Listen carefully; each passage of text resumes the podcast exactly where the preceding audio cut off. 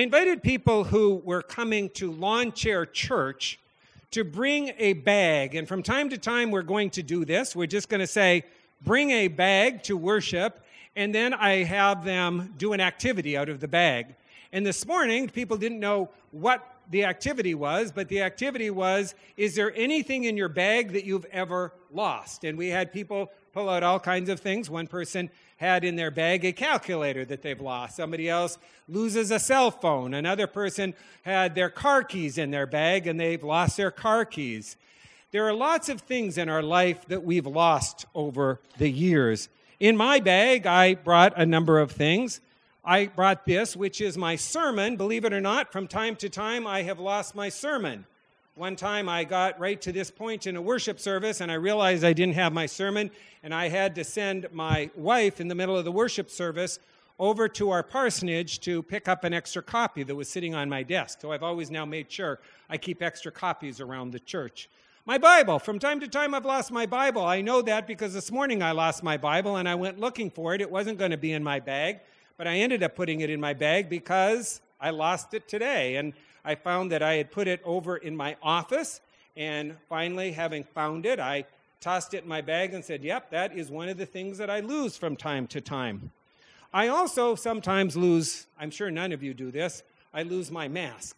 I'll drive over to Starbucks to go and go inside to get my coffee, and I'll realize that I don't have my mask, and I have to turn around, drive home, and go get my mask because I have lost it. Sometimes I lose my sunscreen.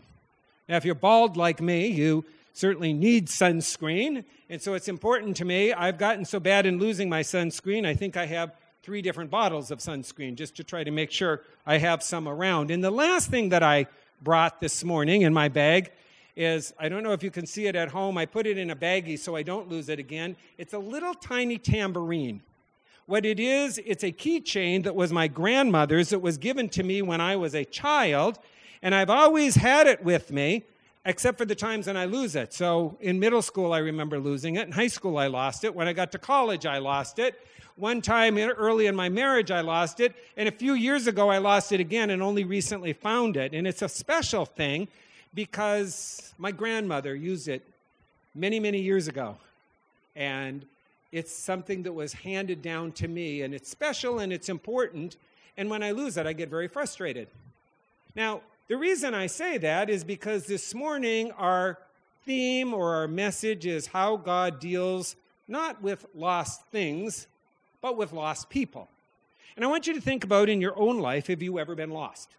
Have you ever been to a place? Now, you could say, okay, sure, I've been lost because I was driving somewhere and I got lost. That certainly counts. But there's other times that we get lost where we just kind of don't know who we are. We don't know where we are. We question whether we even have a relationship with God. We start thinking, is there really a God? Did Jesus, this stuff about Jesus real? And we just get to that place where we're lost. Now, many of us, before we ever came to faith in Christ would look back and we'd say at that time we were lost. We did not have a relationship with Jesus. And so that's another form of being lost spiritually.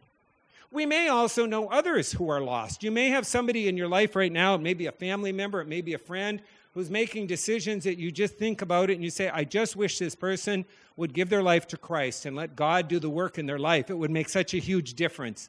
Not only is it an eternal decision, but even in their day to day living, it would be such an improvement for them if they just could accept that grace and forgiveness and turn their problems, their concerns, the things that bother them over to Jesus and literally, actually, honestly, 100% believe that He would be taking care of them.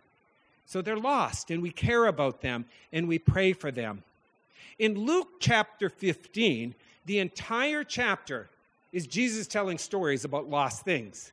Now, there's certain chapters in the Bible that are like that, that they have a particular theme. If you turn to Matthew 13, it's the great parable chapter, and you'll find there's a bunch of parables there, a lot of them that you know.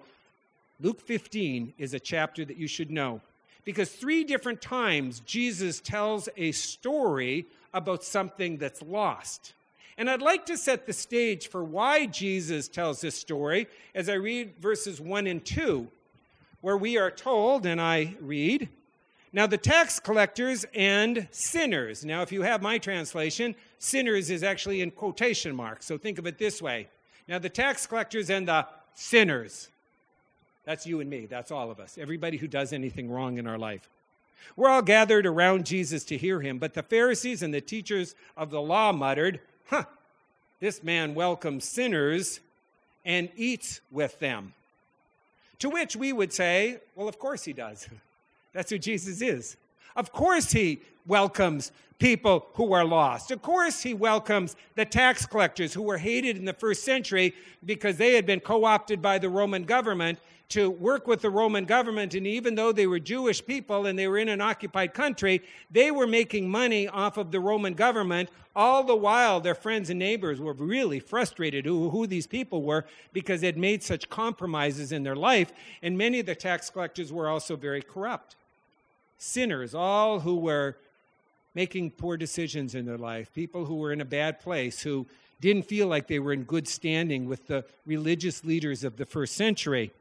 All of those who, those Pharisees and teachers of the law and, and scribes and people who are all the religious people, would have had at that point a tendency to look at and say, I can't believe how that person is living their life. And that's who Jesus tells this parables, these parables to. It makes me think about today. An awful lot of times when we look at the world and we look at how people live, we unfortunately, as Christians, start becoming judgmental. We become like these Pharisees and these teachers of the law we start putting down people and start looking at them and saying, Can you believe that what they believe? Can you believe what that person's doing? Can you believe what that group of people, how they're acting? And Jesus doesn't tell this story so that we condemn others. He does it for the opposite reason. So we would realize that if you have somebody in your life or you're seeing something in your society that makes you uncomfortable because you go, I don't like how those people are living or how that person is living or the choice that somebody else is making or what somebody else is believing, rather than being judgmental towards that person, realize that God is pursuing that person and we have the privilege of being part of the solution in their life. That's an exciting thing. We have the opportunity to let God work through us as He reaches out to people. And it's amazing the transformation and change that takes place in people's lives. I've seen it happen at all different times in people's life. Sometimes I've seen people in their, into their 80s who, for the first time, have come to faith in Christ and have literally experienced forgiveness and their life completely changed and turned around.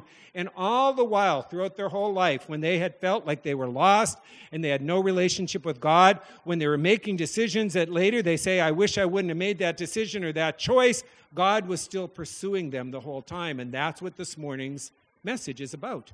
It's not about condemning others or condemning ourselves when we get ourselves into the wrong place, but it's about realizing that God loves us and God is pursuing us. And so, as those Pharisees and those teachers of the law were kind of being snarky at how could Jesus be welcoming these people, Jesus turns around and tells them three stories, just like Jesus, isn't it? Now, the question came to me why did he tell three stories instead of one? Why didn't he just tell it one time? Maybe Jesus was like me. Sometimes I talk and people say, Yes, Pastor Stan, I get the point, but I still want to tell it one more time. And they're like, Yeah, we get it, okay? But I just kind of keep saying the same thing over and over. I don't really think that's why Jesus did it. I think there's something different in each of the ones that are lost that help us understand how God pursues people when they're lost in their life, including ourselves. Because the first story that he tells is about sheep.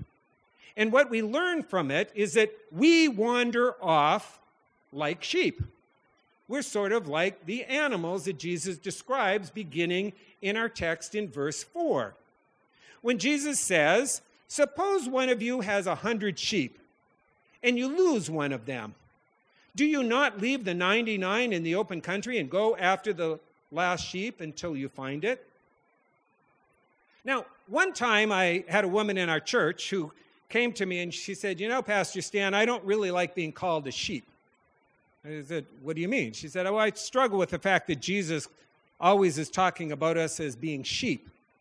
And I said, Really? Why do you struggle with that idea? And she said, Because sheep are dumb. And I looked right at her and I said, Well, I'm dumb. I said, We are dumb. We make bad decisions. We go, How in the world did I do that? How did I get myself into this mess. How did I do that again? Why am I back here? I thought I'd completely solved that issue in my life. And we're like sheep, we wander off. And that's exactly what Jesus talks about here. The sheep wandered off in his story. It's interesting, the Greek word for wander that he uses here is a compound word. It's apolumai. It means, apo means toward, and lumai means destruction. So wandering is literally, literally going toward destruction. It's going towards that cliff that you're going to fall off of. And times in our lives, we have made decisions where if we are not turned around, we literally are going to fall off a cliff times in our life where we have no relationship, or if we've had a point in our life where we look back and we said, I had a time where I was not a believer and I didn't trust in Christ, at those times we were headed towards destruction in our life, towards bad decisions, towards, towards bad things, towards a life without God in our life. And what Jesus is trying to help us understand is when we get distracted, when we forget our core values, when we forget that God is gracious and loving and wants the best for us by living the best life, by having a relationship with Him, and we start going towards destruction, we become like sheep. You may know somebody in your life who's that, or you might see people that is a group of people, and you go, I just don't like what they're doing. This is not going to end up good. I know a guy who is a friend of mine who had been sober for 10 years. And he told me the story one time. He's a Christian and he's active in his church and gotten his life together, given his life to Christ. He'd gotten involved with the recovery program and he was doing really, really well. And one day he decided to take a cruise and he was down in the Caribbean on a cruise ship. And it was a beautiful day and he sat outside and there was a bar and he wandered off he decided it would be okay for him to sit at the bar. So he goes up to the bar and he sat down and he ordered himself a Coke. Now, if you know anything about people who are in recovery, that's not a good environment to go to if you're in recovery and you're seeking to live a life of sobriety. And there's nobody around that he know, knew. So the next thing, the bartender came back and said, You want another Coke? And he said, I'll take a O'Doul's, a non alcoholic beer. So he sat there and he drank his O'Doul's, and he called the bartender over and he, he said, I don't even know why I did the next thing, but I ordered myself a tequila. So the bartender gave him a non alcoholic beer and a tequila. And he said, then the bartender came back and he said, I'll take another non alcoholic beer and another tequila. And the bartender looked at him and said, Buddy, I don't get it. Why are you drinking non alcoholic beer and tequila? He goes, You're right. Just give me a Coors and a tequila. And he said, The next thing he knew, he woke up in prison said he didn't even know how he got there. But when he went back and he looked at that whole experience, it was all because of that first decision of wandering, of deciding, hey, I'm okay, I can go sit at this bar, when he knew better that in his life that was not a place for him to be. Now, it's not only in addiction that people do that. There are times in our life where we make decisions and we know it's not the right decision and we just start wandering off and it ends up, as the scripture tells us, if we keep going into destruction. But the good news is the shepherd comes after us. And no matter where we are along that journey, no matter where you are in your life, no matter what's happening in your life, or no matter what you think is going on in your loved ones' lives, Jesus is pursuing them. And that's what the text tells us. So those people that maybe you wonder, how can they live like that? Or how can my friend be making these decisions? Well, guess what? God is pursuing that person, and you're part of that pursuit. Your influence and your love and your care and your openness and your willingness to reach out to them and love them unconditionally and accept them and pray for them is all God going after your loved ones who maybe are making wrong decisions. In verse 5, we're then told that the shepherd literally goes out in this lovingly manner and picks up the sheep and puts it over his shoulders and brings it back. And that's an image of what happens in our life when we wander off if we're honest and we look at the times in our own lives when we've gone in a direction that we shouldn't go and we've made a decision and maybe then another bad decision, they're just so things that we call coincidences and they aren't. They are God incidences of God being there to bring us to our senses and bring us back. The second story that Jesus tells is a story about coins. Now, I understand that in our pandemic, one of the things we are told is we have a coin shortage. So maybe you aren't using as many coins today as you used to, but I think we all understand what a coin is. And in the story, the way Jesus tells us is that who we are gets us into trouble. Just who you and I are, just the nature of who we are makes us so we are prone towards certain kinds of trouble that maybe somebody else isn't, but guess what? They're prone to getting themselves into trouble in ways that we aren't. It's our own uniqueness. And it doesn't mean that God made a mistake in how He made us, but there's just things in every one of our personalities and who we are that makes it so it's easier for us to make certain decisions and get ourselves lost, even though somebody else doesn't have the same thing in their life. And so Jesus, the second time, tells another story, and we read about it in verse 8 as he begins, and he says, Suppose a woman has 10 silver coins and loves one. I'm sorry, and loses one. Does she not light a lamp, sweep the house, and search carefully until she finds it? The story that Jesus tells this time is about 10 silver coins, and the word here is drachma, and it would be sort of like today we would say quarter or silver dollar. A drachma was a particular silver coin, and hear this carefully it was one day's wage. Think of getting paid in a small coin about the size of a nickel. Every day you went to work, you get yourself a nickel. That's all you get. But that was enough. That was a large enough amount of money so that you would be able to function and live in society, because then you would use it to buy the goods that you needed. And now this woman has total 10 days' wages. That's all of her life savings. And she's got it in those 10 coins. And the story Jesus tells is she loses one of them. Well, there's something unique about a coin or a drachma or a nickel or anything that's round that makes it a little easier to lose. Have you ever lost a coin? I asked that in the first service, and a number of people raised their hand. Or I use my illustration of my little tambourine. There's something unique about that tambourine that makes it easy for me to lose. It's little. It doesn't make it bad for being little, but it's just easier to lose. If you think of my car, it's a lot harder for me to misplace my car than it is my little tambourine. That's just the nature of what things are. Certain things, just by the nature of what they are, are easier to lose than other things, and that's just how we are. Just like a coin can roll away or get misplaced because it's small, so unique in each one of us is who we are so that we're prone towards certain things that get ourselves wandering away, falling aside, getting lost. It got me thinking of a time when David was a little kid and Regina and David had gone to Caldor.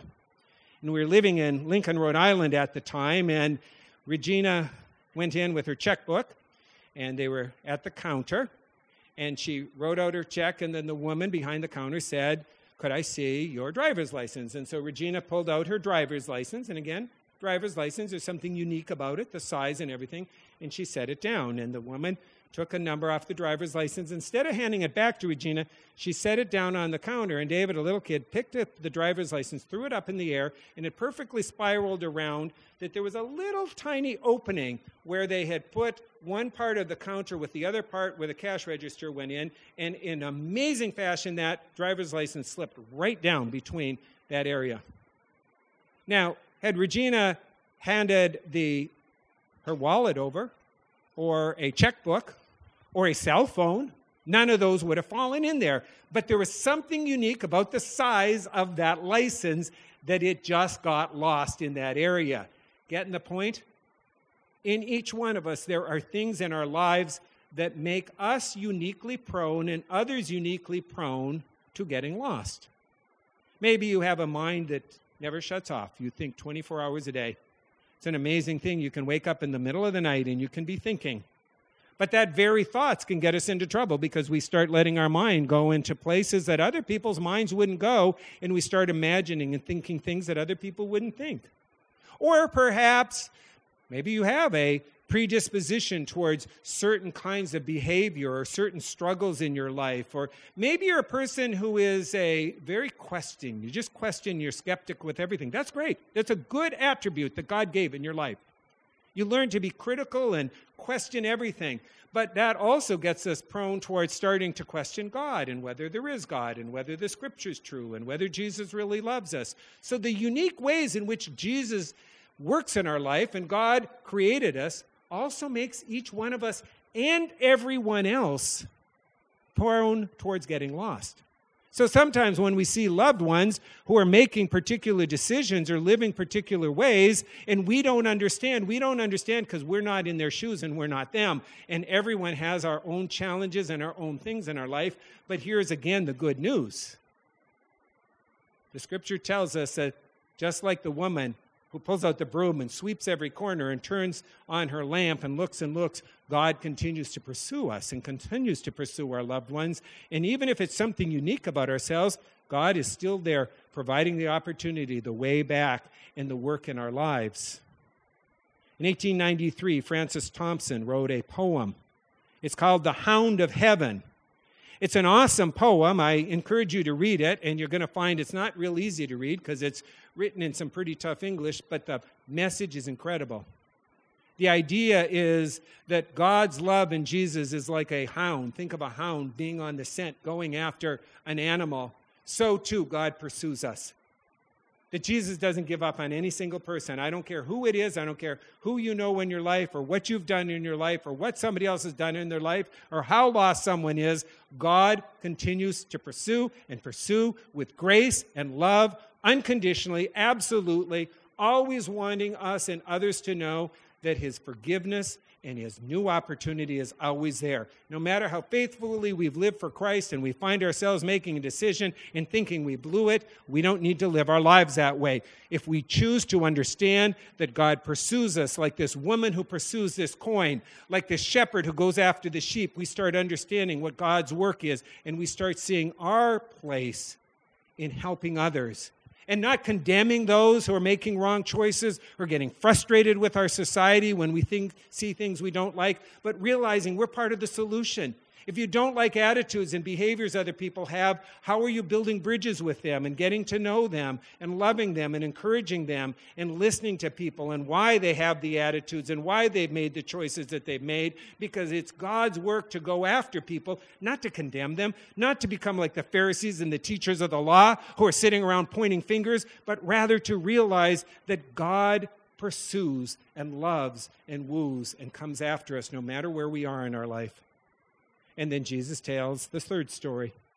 A third story uh, about a lost thing, only this one is the prodigal son. It's perhaps the story that we know the best because it's about this kid who asks for all of his money. He goes to his dad, and I'm going to read verse 12. He says, The young man goes to his father, and father, he says, Give me my share of the estate. Give me everything that's coming to me. So the father divided his property among the boys and gave this kid his entire inheritance.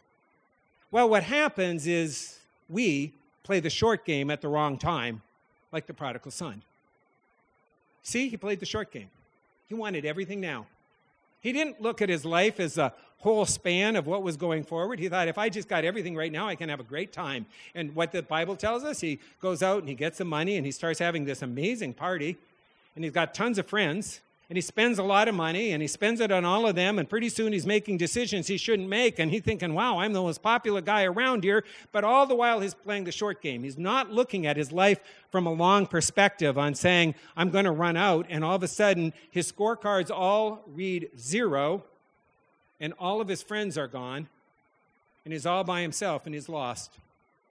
That's what called playing the short game.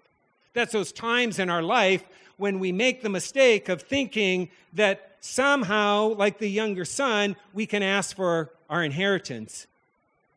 Because you see, there are times to play the short game. There's appropriate times and there's inappropriate times.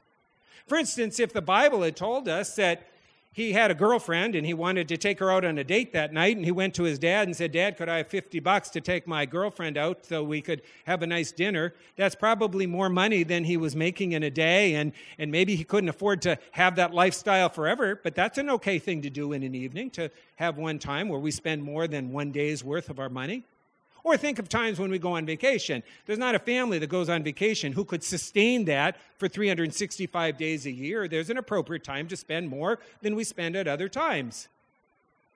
But when we just take everything and we just blow it all at once, we're playing the short game and it's not sustainable.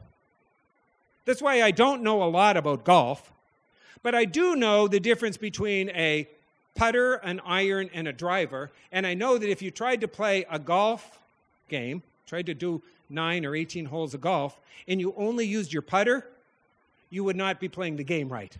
You'd be constantly just playing the short game, and nobody would play golf with you. But a putter is an important thing to have when you're on the green. Well, the same thing is like the wandering son. Sometimes we make the wrong choices, and we're literally playing the short game. Maybe we're all preoccupied with somebody liking us at that moment and we give a little bit of our values away. Maybe we're totally preoccupied with not speaking up to something that we're concerned that if I stand up for my values and I explain, you know, I don't believe that, I just need to be honest with what I understand the truth, we're concerned that somebody in that short moment might think less of us, and so we're playing the short game. When we're playing the long game, we don't worry about that. We know it's all going to be okay, and we have to make those decisions at certain times in our lives. It got me thinking back to when I was a college student and I was a youth pastor, and I was over visiting a family who the girl was in our youth group. She was a freshman in high school, and the parents and I were all together, and we were watching a basketball game. And when the basketball game was over, the father of a kid in our youth group said a very racist comment. And at the moment, I knew that I could keep my mouth shut, I'd be playing the short game, or I could speak up and be honest about what's right and what's wrong and what I believed. And I'm a kid, I'm a college student, and this is an adult in the church. And I have this girl in the youth group. And the short game would have said, say nothing. I couldn't do it. I said, that's offensive and that's not okay to say. And I didn't really care at that moment if he liked me or cared that I was responding, I couldn't play the short game at that moment in my life. There's been other times in my life where that exact same thing has been played out. I think of one time in particular where a very prominent parishioner in a church made a very similar kind of comment, but I'd already learned not to play the short game in my life. I'd already realized I cannot live as if the only thing that matters is how somebody thinks about me at this moment. I need to learn to be true to my convictions. So when a very powerful layperson in one of my churches said something similar, I also responded and said, That's not okay to say. That's not appropriate. There's lots of ways in which we play the short game. Maybe we get wooed into making wrong decisions with people because at that moment we're just a little uncomfortable with saying, No, I don't want to be part of that. We talk to young people about that all the time, about peer pressure. Peer pressure is not only for high school students, it's for everyone. People will do it at work. People will do it in other relationships in our life. And little bit by little bit, when we play that short game, like the prodigal son, spending all of our money and everything at a particular moment, what we start discovering is we give ourselves away, and pretty soon we're lost. Anytime we squander our morals, anytime we set aside our values and think it's okay to do, we're acting like the prodigal son and we're wandering off. We're playing the short game in our life. But the amazing thing of the scripture is that it tells us that God pursues us, God comes after us, God doesn't give up on us. And so we read about the prodigal son that the way that the God worked in this kid's life is eventually he finds himself in such a bad situation that the Bible tells us he's literally living with pigs and doesn't have any money and says, I just need to get up and return. And God providentially had allowed this kid to get to the point where he knew he had to make a choice and make a decision. And that's what God does in your life, in my life, in the life of our loved ones. So this morning's message is simply about getting lost or others that we see that are lost. and what we see as the way in which God works. Because we serve a Savior who unconditionally loves each of us, goes after all of us, cares about each one, no matter who we are and where we are, but also uses us in the lives of others. This afternoon, we're going to be posting a video that we have taken of a young man that many of us um, support. His name is Caleb McCombie, and he works in Pennsylvania with high school students. And I encourage you to watch that video and to, just to see the ways in which God reaches out through Christians to high school students to help them build a relationship with Jesus. And this morning, as we end, I want us to be aware of those times in our life when we're lost, to know that God is always bringing us back and when we see others that are in a place where we know they need to change, that we start realizing that God's doing work and it is not for us to condemn and to be judgmental, but be part of God's process of reaching out with love and unconditional grace and forgiveness. Let us pray. Heavenly Father, wherever we are in our life and wherever our loved ones are, and wherever others are that we see, help us to know that you are the one who goes after every single one of us in a loving and caring manner because you care so deeply. You don't want to leave us in those places when we get lost, but you want to bring us back into a proper relationship that we could live our lives and see others live in a dignified and proper relationship with a Savior who loves and forgives us. Help us this week to know how you have pursued us and pursue others. And help us look for where your Holy Spirit is guiding us this day. In Christ's name we pray. Amen.